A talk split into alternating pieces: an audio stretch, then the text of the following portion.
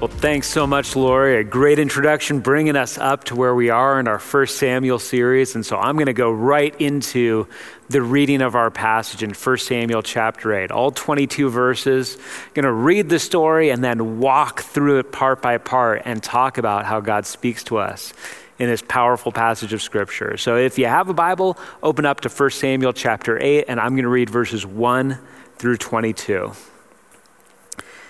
When Samuel grew old, he appointed his sons as Israel's leaders. The name of his firstborn was Joel, and the name of his second was Abijah, and they served at Beersheba. But his sons did not follow his ways. They turned aside after dishonest gain and accepted bribes and perverted justice.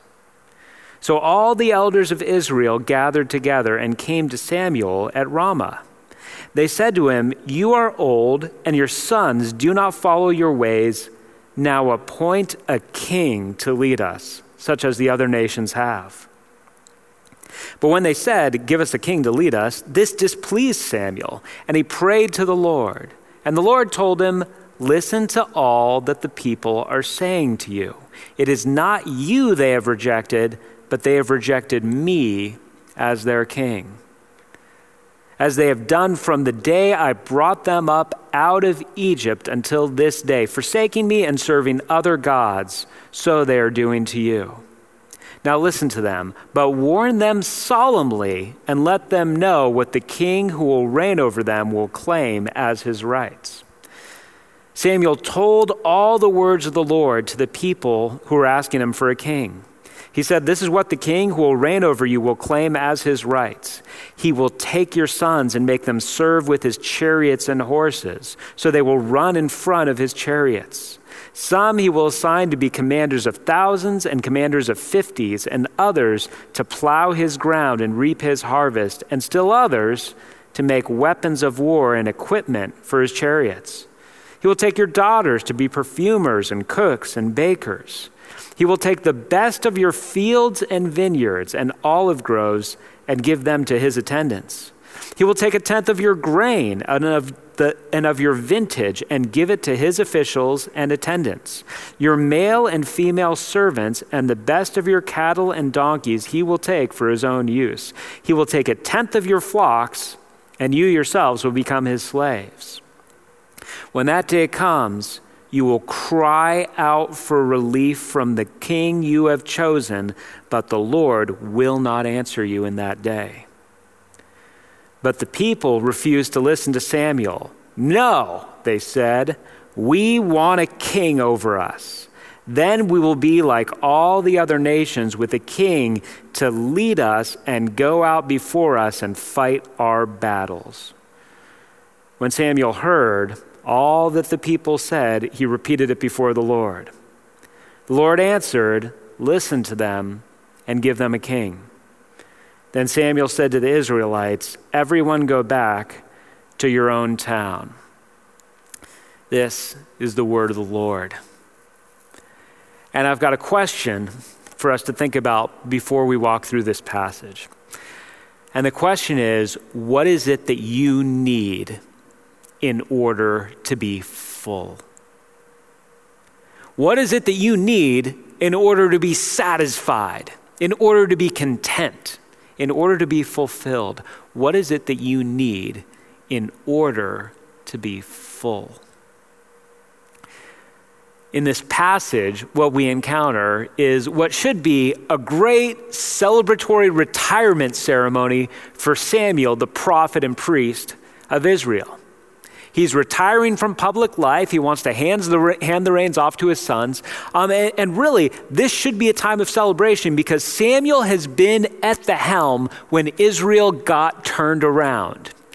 He inherited a nation that had corrupt priests. He inherited a nation that was largely godless. In, in fact, the last time we saw this, the biggest thought that the people had of God before Samuel took the reins of this is that they were going out to battle and they said, Why don't we bring the Ark of the Covenant, which is sort of the symbol of God's presence, and that'll be our rabbit's foot. That'll be our lucky charm. That'll give us victory in battle. The last interaction that they had about God was that they were using God for their own purposes.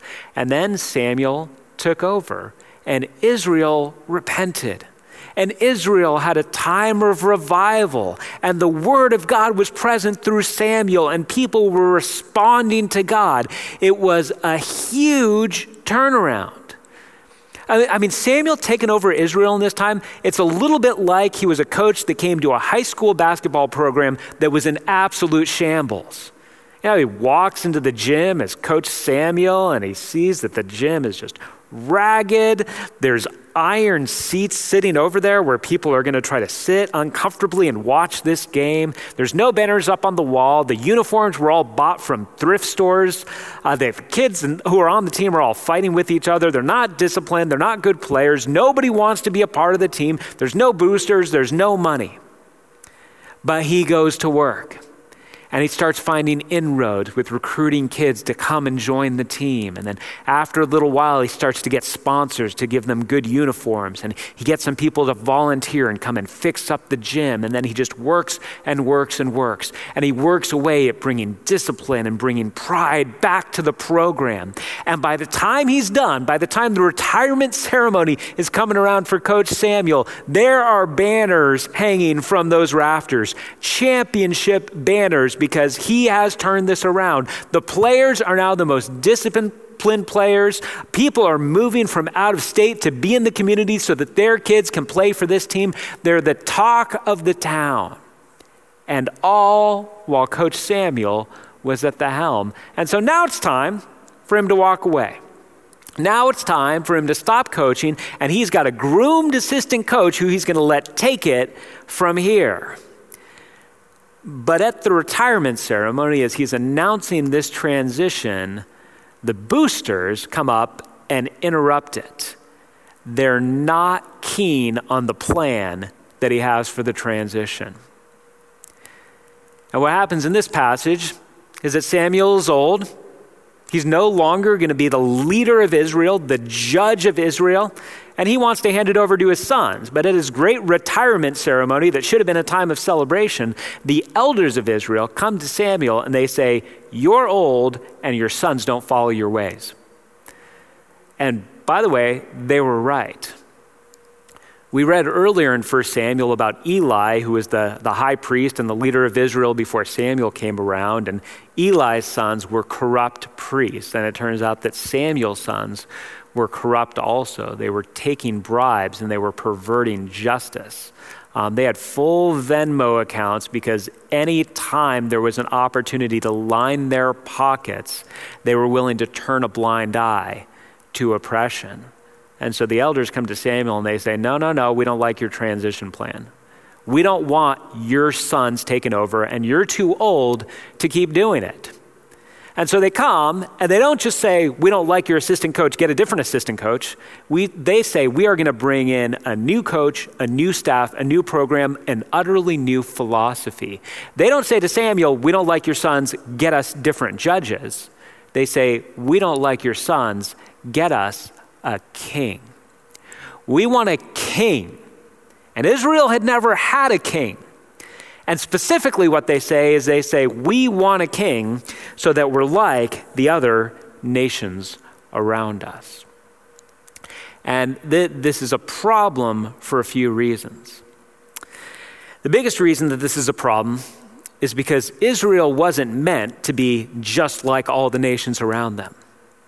When God formed them into a nation, He said, You are a holy nation. And the idea of holiness is that you're different, that you're set apart, that you stand out, not that you blend in.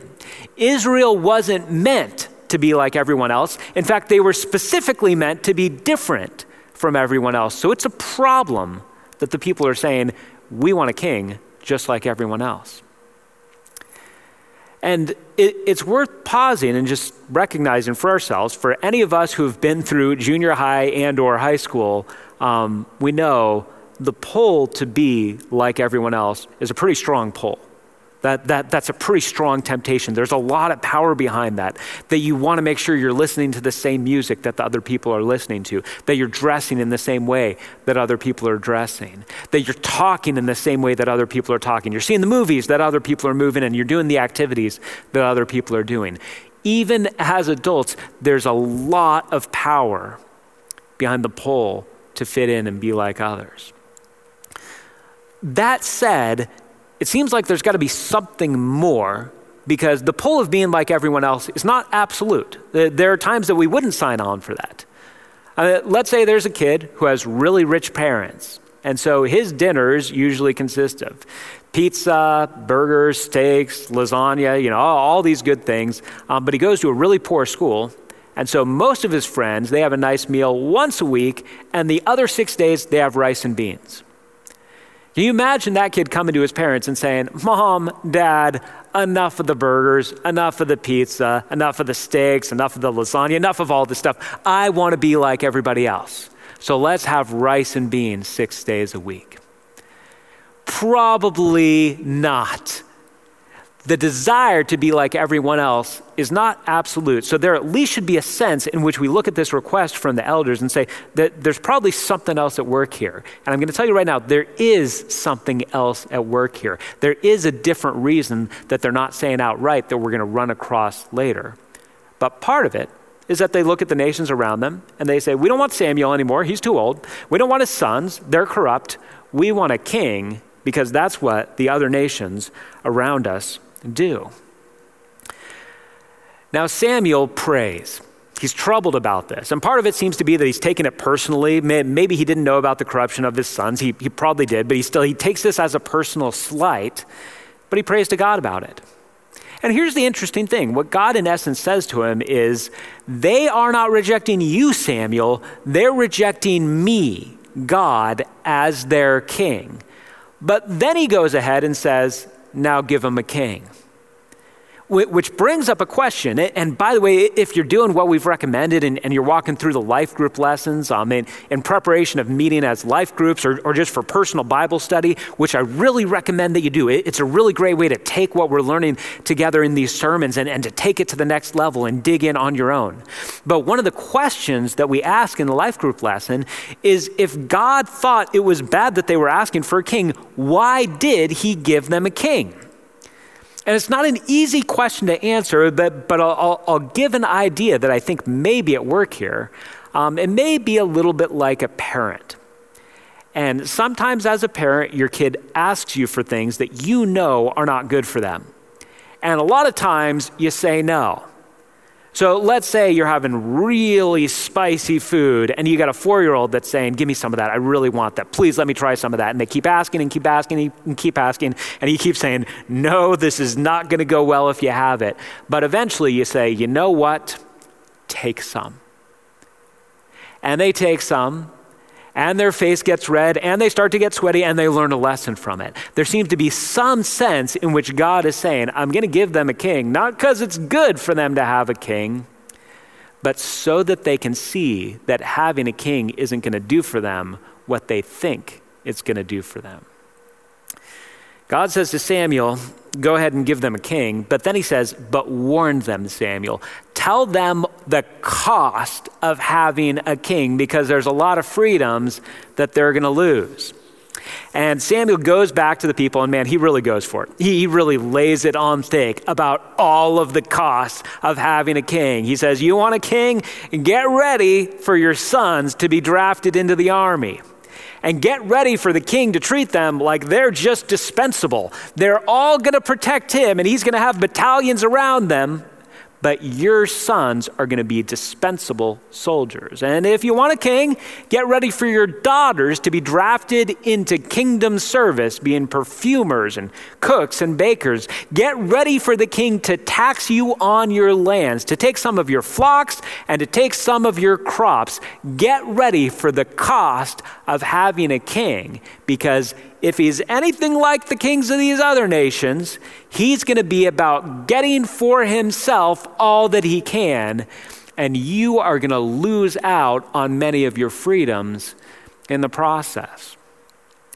And just as a quick aside, some of you right now that are more libertarian, kind of in your politics, this is like red meat for you right now. You're just like, this is the best passage ever. I, I, love this because what this passage is saying is that big government is bad. Big government is bad, and we should have small government because having big government look after us is, is just too costly. Um, and here's what I want to say if, if your opinion is that small government is better than big government, that's fine. Ha- have that opinion. Don't do violence to this passage by trying to make it say that. This passage is not saying, don't let anybody rule you, you rule yourself. What this passage is about is that the Israelites are making a mistake of saying, we want a king to rule over us, when God is saying, I was supposed to be your king. You had judges, but I was your king. The problem was not that they wanted big government instead of themselves. The problem is that they wanted a king instead of God being their king. Samuel not only lays this on, but at the end of the time he says, and by the way, um, after all this happens and after the kings do all of these things that I'm predicting that they're going to do, you're going to regret that you have a king. You're going to regret this and you're going to call out to God and you're going to say, We made a mistake. We're so sorry. Can we go back to the way that things are? And God's going to say, No, you have to live with the consequences of your decision. Samuel pours it on thick and then the people respond and say, Nope, we want a king. They've heard the cost, they've heard what they're going to lose, and they still said, Give us a king. Now, uh, I want you to listen, though, specifically to what they say when they re request the king. They say, No, we want a king over us. Then we will be like all the other nations. We already knew that that was part of the motivation. But then they say, With a king to lead us and go out before us and fight our battles. Now, there is the key right there. There is the motive right there. It wasn't just that they were saying, we want to fit in with all the other nations is that they looked at the other nations and they said, they have kings to go fight their battles for them. We want one of those. We want a king to lead us and to fight our battles for us. And you might be hearing that and thinking, why, why is that such a big deal? Why is that such a big problem? The reason that's such a big problem is because if one thing was clear for the nation of Israel from the time they became a nation, it is that God fought their battles for them, that God led them out to battle. You can go all the way back to the time of Moses, where they're standing before the Red Sea before it was parted. They, they've got the Red Sea in front of them, they've got Egyptians behind them. And in Exodus chapter 14, verses 13 and 14, here's what Moses says He says, Do not be afraid, stand firm, and you will see the deliverance the Lord will bring you today. The Egyptians you see today, you will never see again. The Lord will fight for you. You only need to be still. The Lord will fight for you. And then years later, Moses was leading them on the beginning of the conquest as they're going into the promised land and they're facing daunting enemies and daunting armies as they're going to go in. And in Deuteronomy chapter 3, verses 21 and 22, here's what Moses says he says, At the time I commanded Joshua, you have seen with your own eyes all that the Lord your God has done to these two kings. The Lord will do the same to all the kingdoms over there where you are going. Do not be afraid. The Lord your God himself will fight for you. And Joshua experienced that because at the end of his life, in Joshua 23 3, looking back on them coming into the promised land, he says to the people of Israel, You yourselves have seen everything the Lord your God has done to all these nations for your sake. It was the Lord your God who fought for you again and again and again with the people of Israel. God will fight your battles for you. And you know what happened one chapter before the story that we're going through? Um, Samuel takes over as the key leader in Israel. And the Philistine oppressors are still around, and the people are afraid. And the people come to Samuel, and he leads them in this grand repentance where they begin to seek the Lord, and they're confessing their sins, and they're offering sacrifices. And as they do this, the Philistines see that they're gathered, and the Philistines come against them to attack. And in 1 Samuel chapter 7, verse 8, we read this. They said to Samuel, "Do not stop crying out to the Lord our God for us so that he may rescue us from the hands of the Philistines." They say, "We need God to fight for us." And Samuel offers sacrifices and he cries out to God. And then it says that God thundered deeply. And Thor is a cheap imitation. God thunders and he throws the Philistines into such a panic that the Israelites are able to raid them and win a victory. Just in the previous chapter, they experienced the idea that God fights their battles for them.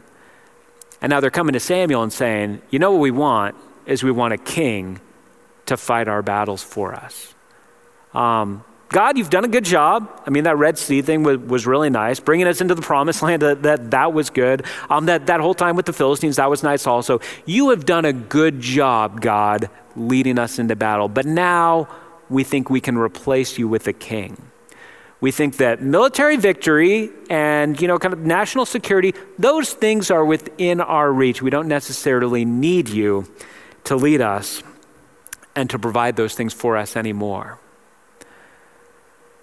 Samuel hears this request, tells everybody to go home, and in the following chapters, we'll see the unfolding of Israel getting exactly what they asked for getting their first king. Now, we read a story like this that was written a long time ago about events 3,000 years ago, and we, we ask the question well, well, what does this mean for us? What, what does this mean for us when we see this request for a king and the idea that the Israelites wanted to basically replace God as the one who leads them into battle with a king who leads them into battle? What, what does this mean for us? Does this mean that we can't have leaders? Does this mean that we can't vote for presidents? Does, this mean that we can't have people that we put in different positions representationally? What, what does this mean for us today? And the answer is no, that it, it doesn't mean that you can't have leaders. It doesn't mean that you can't have teachers. It doesn't mean that you can't have presidents and governors. You, you, you can have all those things. Um, it, it doesn't mean that you can't have a lot of other people who you look for to play good functions in your life. Um, you can have presidents and governors and kings. You can have trainers and coaches and mentors. Uh, you can have a wife or a husband or a child. You can have friends. You, you can have all of those things, but you can only have one deliverer. You can only have one Savior, and that Savior is God. So when the Israelites come to Samuel and they say, you know what we really need? We really need somebody to lead us out into battle. The reason this is such a problem is because that was God's job. And they're saying, we want somebody else to do that. And when we think of ourselves today, I, I, think a big part of our problem is that there is truly only one Savior, there is truly only one deliverer. And yet we look around and we see Saviors and deliverers everywhere. As we think about the idea that we see Saviors everywhere or potential Saviors everywhere, I want to come back to the question that I asked at the beginning What is it that you need in order to be full? And sometimes when we think about that, we, we even come to God and, and, we request that He give us things that will make us full. God, if I could just get out of this frustrating job that I'm in and get into this dream job, God, I would be full. God, if you just allow me to be accepted into the college that I'm going for, God, I would be full. God, if I could just start dating that girl, dating that guy, if I could just have a spouse, if I could just be married, if we could just have children, God, I would be full. And maybe even during this time, I know there's probably a lot of us that are thinking, God, if you just get us out of this shutdown, I will be full if I can just go out, if I can see my friends regularly again, if I can do the normal things like going to watch a sporting event or going to a concert or just going to the store without wearing a mask, God, if you gave me that, I would be full. And here's the deal there's nothing wrong with marriage, there's nothing wrong with jobs, nothing wrong with college, nothing wrong with asking God for certain possessions. There's nothing wrong with wanting the shutdown to be done so that we can go back to doing things that we love. None of that is wrong. But there is something wrong about asking God to give us something that we believe is going to make us full.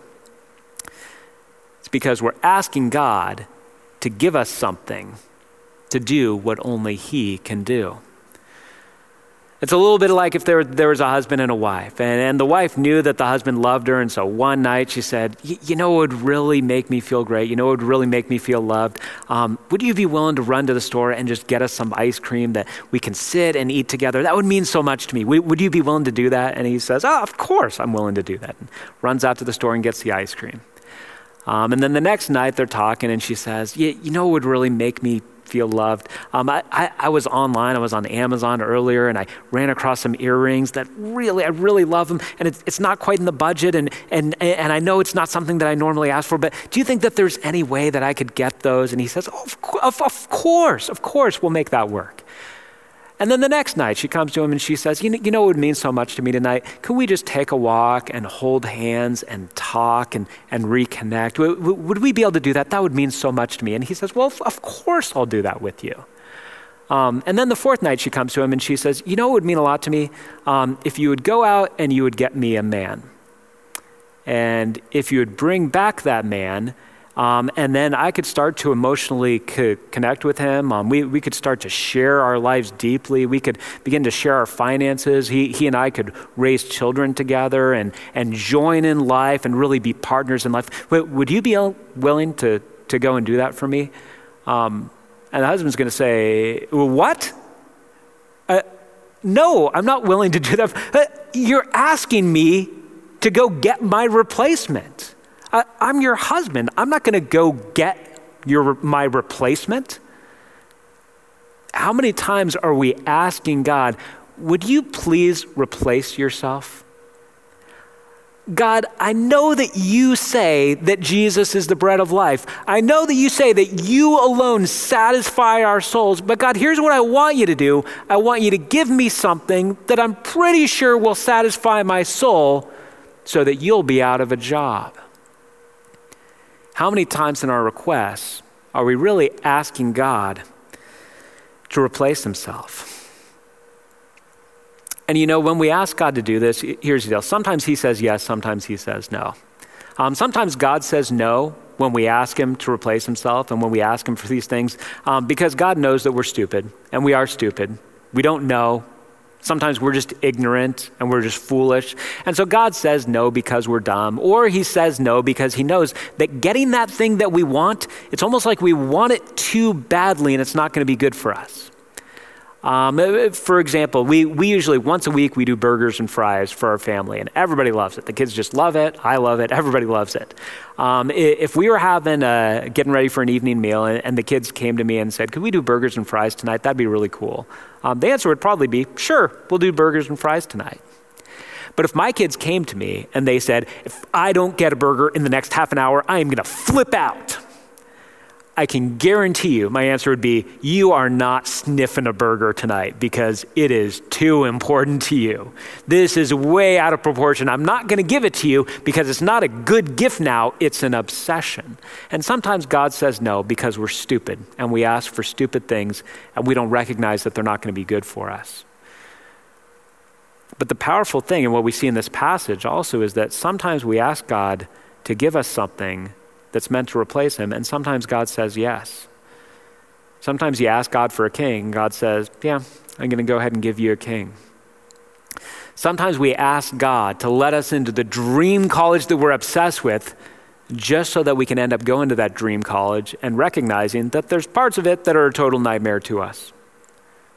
Sometimes we beg God and we're obsessed with marriage and we're obsessed with finding somebody, and then God grants that request and we get married. And I'm just going to tell you, I love marriage and I love my wife.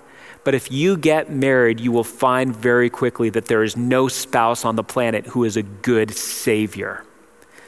And if you set yourself up for the idea that marriage is going to be what makes you full, you'll be sorely disappointed. God sometimes allows us to get the things that we want to replace him with so that we can see that they're just cheap imitations. So that we can get reminded of the reality that there is only one bread of life. There is only one God who can fill us. There may be governors, there may be presidents, there may be friends, there may be spouses, there may be possessions. There is one Savior. And nobody can do the job that that one Savior does.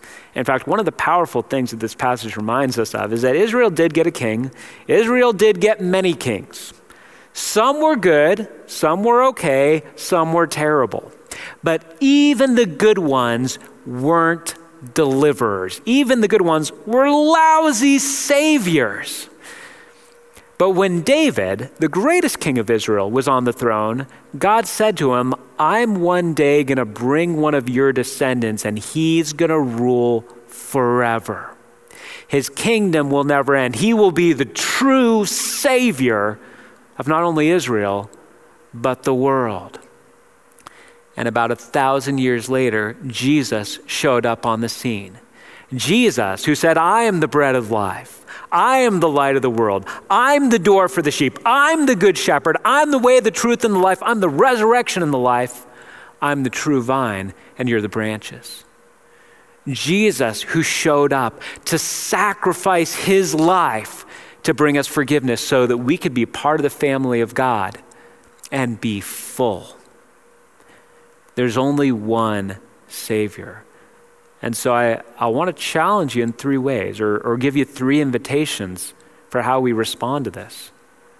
And the first is this uh, the, the first is maybe you are still looking to be full by things other than God. Maybe you're still looking for some elusive Savior out there and you have never placed your faith in Jesus. And I want to invite you, whether you're four years old or 40 years old or 100 years old, you today can put your faith in Jesus Christ. You can end up coming to the one and only Savior who can make you full, the eternal Son of God who came to the earth, identified with our weaknesses, died on a cross to pay the penalty for our sins so that we could be forgiven, and was raised from the dead to new life so that we could have hope after death. I want to invite you to place your faith in the one true Savior. And it doesn't involve some complicated religious ceremony or ritual, it involves you coming humbly to God in prayer and saying, God, I need a Savior. My own morality is not going to cut it. My own goodness, my own brain, my own intellect, none of these things are truly going to save me in the end. We're all mortal. We all need a Savior. We all need forgiveness. There's only one Savior, and it's Jesus Christ. I want to invite you to place your faith in that one Savior. And I've also got a couple invitations for, for those of us that already have placed our faith in our Savior. And that's that, man, you, might look around right now and realize that there have been some things that you've been looking to replace God with. There are some things that have become too important to you. There are some things that have gone from being good gifts of God into being competing saviors. Um, and it may be a hobby, it may be a, a possession, it may be even an aspiration or a dream or something that you're driven for. And I want to invite you, there may need to be some repentance over this that you need to look and say, you know what? I've been looking to be saved. I've been looking to be made full by stuff that was never meant to be to make me full. And I want to say even beyond this. I, I know we forget about this because of all of the chaos in our country right now. This is actually an election year. So some of you right now are probably tempted to think, I will be full if the right person ends up in the White House for the next four years. And not only that, but you have been trampling and devaluing people who disagree with you on who should be in the White House the next four years. Maybe some of the repentance that you need to do has not just to do with what you've been thinking inter- internally, but the fact that you've been willing to trample on other people in order to get what you think will make you full. We need to repent. And even as I say that, it, there's a temptation with this passage and, and with this idea to think about it and, and only focus on the negative, to only focus on the idea of, like, well, I've just got to stop looking to other stuff. Yeah, you do need to stop looking to other potential saviors, to the one true Savior.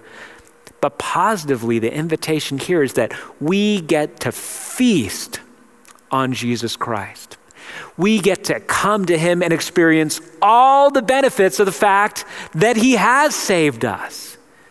I want to invite you, man, pour your burdens out to the Lord. He is the one Savior. You get to come to Him with all of your problems, with all of your burdens, with all the things that overwhelm you. You get to come to Him when you're in deep grief. You get to come to Him when you're in the heat of temptation. You get to come to Him when you're despairing over what's going to happen next. You get to put all of your burdens on Him, and He is the only Savior. He is the only one strong enough to lead you with peace through all of that. And I just want to say, make time to do this. Not, not just once a year or even once a month. Man, make time to, to take a walk or to go into your room and get on your knees, to, to get on your diary or your computer, whatever it takes. Pour out your heart to the one true Savior. He can and will deliver you from those burdens, and He can and will lead you with peace in a very uncertain time. Let me go ahead and close our time in prayer. Father God, thank you so much that you have given us the one true Savior in Jesus, the one true King who we still anticipate as coming back one day. Father, forgive us for not only at different times trying to replace you, but even asking you to give us your replacements. Father, we repent and Father, I pray that you give us the joy and the fullness of experiencing what it is like to walk with and have our burdens carried by the one and only Savior. May we be a people who look to one and only one Savior, one and only one deliverer. In Jesus' name, amen. Hey, God bless you the rest of this week. We can't wait till the next time that we get to be together.